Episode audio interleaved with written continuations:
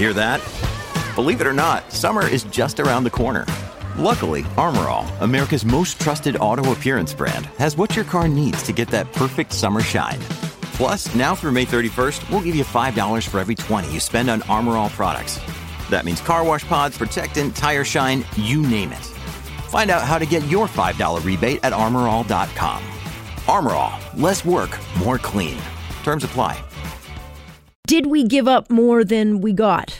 I think a lot of people have got to ask that question after the week we have witnessed. Uh, Justin Trudeau, of course, holding the photo op that he said he would not have with the president if tariffs were still in place. Well, guess what? They're in place. And they're hurting businesses, certainly in uh, the area just outside of Hamilton.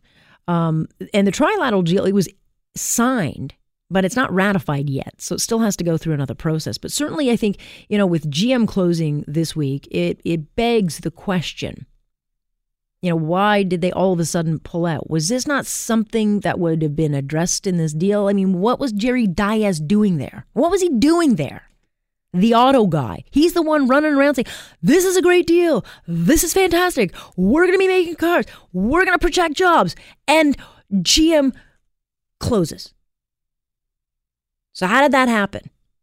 And how is it that we signed a deal where tariffs are still in place? I don't understand it. Because I'm thinking, if I'm one of these businesses, I'm thinking, look, GM's packing in. Maybe we are next. Maybe not. Let's ask. Uh, Cindy Todgham Cherniak is a trade lawyer with LexSage. And uh, good to have you, ma'am. I understand you've been busy. Yes, Alex. It's been a busy few weeks. Oh, we got a little bit of static on that line, so we'll uh, hopefully it'll clear up. Um, what is it that what what is it that uh, you find most people are asking? Is there a lot of concern from business about these tariffs? There's a lot of concern about the steel tariffs. The steel tariffs are big news, and the fact that they are not removed for the signing of, of the NAFTA or the USMCA or CUSMA um, is, is big news. Um, they should be gone. Yeah, I don't even know what the actual deal name. We're calling it CUSMA, uh, putting Canada first. Uh, the Americans are calling it USMAC, and I don't know what the uh, the uh, Mexicans are calling it TMAC.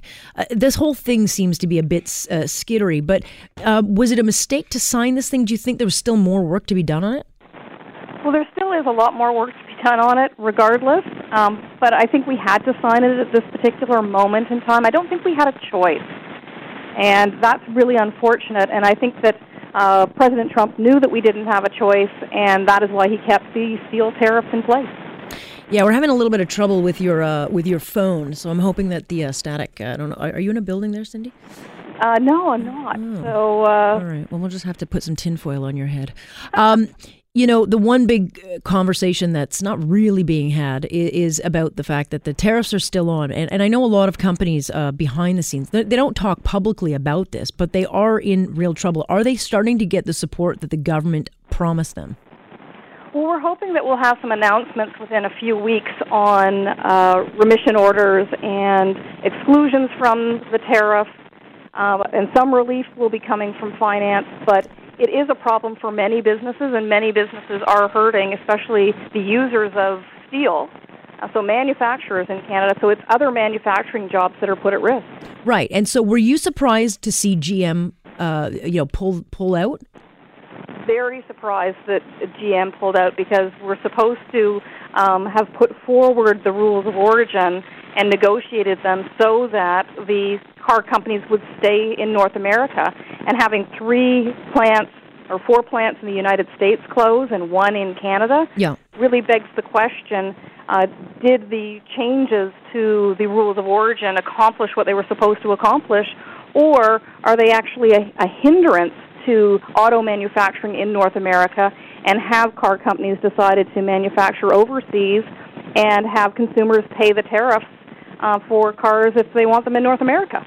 Right, because I was kind of making light of it, you know, as I as I uh, kind of unfolded the story, bringing you in that you know Jerry Dias, who had a big part, and I'm not sure how he got that much power at the table, but he was a big part of the negotiation. He was front and center. He's front and center now, you know, and he was talking about how great of a deal it was, and it was great for the auto sector. And so I don't understand where the disconnect was that you know for such a great deal, not even a month and a half later, uh, one of the big giants is gone. Well, it was right before the signing too, and is Yeah. there some coincidence or no coincidence in that timing? But it certainly begs the question whether or not we're he- we're heading in the wrong direction, and whether or not the new NAFTA is creating more problems than the old NAFTA was, you know, was and is. And so, in your in your experience, what do you think we're going to start to see next? Is it uh, conceivable to you that other businesses would be looking at GM and saying, "Okay, if they're going, then that signals it's probably not getting better for us." Well, I think it's the the car industry. They, you know, the, the auto sector will need to determine whether or not they can meet those rules of origin. And if they can't meet the rules of origin, we're going to lose production in Canada and in North America, and we are going to lose jobs. And with the steel tariff still in place, we are going to lose jobs outside the auto sector and in Yeah. the auto parts sector and in the machinery sector and in the oil and gas sector. So there'll be a number of, of sectors of the economy that are affected.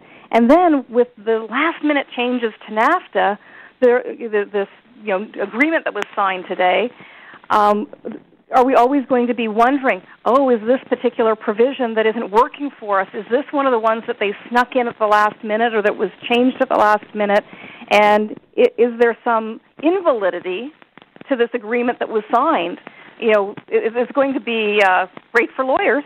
Yeah, well, yes, it's great that you have no life now, but I'm I'm concerned a little bit about the economy at large. You know, there's a, a report out today uh, from a group of economists that are saying, look, the third quarter earnings not great. We are starting to see the economy slow. It's now going to be, you know, weak. They're predicting that the fourth quarter results are going to be even worse. And so we have a problem here. We've got a country that is not competitive.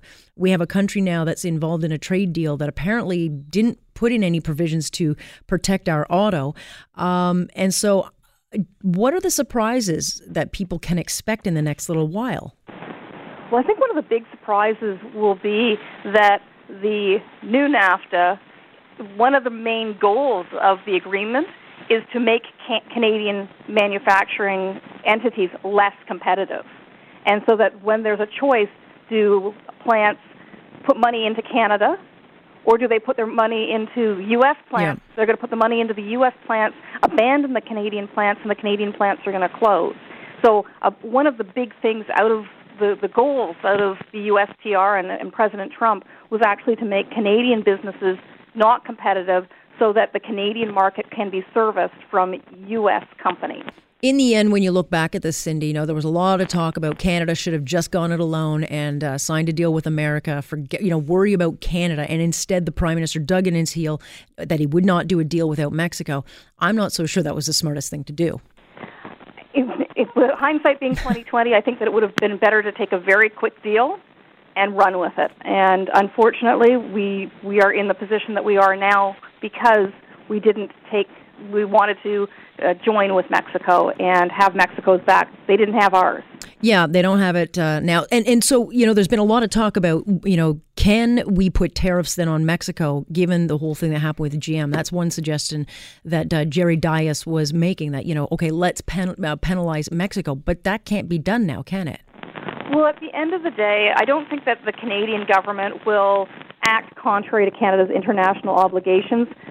President Trump and the U.S. government is doing that, but I don't know if it's in Canada's interest to take similar action um, when we don't have a justification for doing it. And, I, and it, will, it would ver- surprise me very much if we actually took those sorts of steps. Yeah. Well, we'll stay tuned, and I'll call you again. And uh, I appreciate your time. I know you're very busy, so thank you. No, thank you for having me. That is Cindy Todgham Cherniak uh, joining us. And sorry about the connection. It was a lousy connection, but um, Cindy knows an awful lot about this kind of stuff. And she's coming at it from a non political view. She's got no skin in the game other than, you know, trying to help businesses out, uh, but, but also can explain the navigation of the market. And, and these are all things that she was bringing up in, in the months leading up, you know, to the signage of today. And uh, I got to be honest, it's not ratified. I can't see Congress making any other changes, but I think we got screwed. You know, you're not going to hear anything. The politicians will all pat themselves on the back that they did a great job. Mulroney will say, "Oh, that was a great job." Paul Martin, "Oh, that was a great job." They're all going to say that. It's politics. I just think, I think the numbers and the uh, headlines will tell this story. They'll unspin the political spin. Here on Point, I'm Alex Pierson. This is Global News Radio.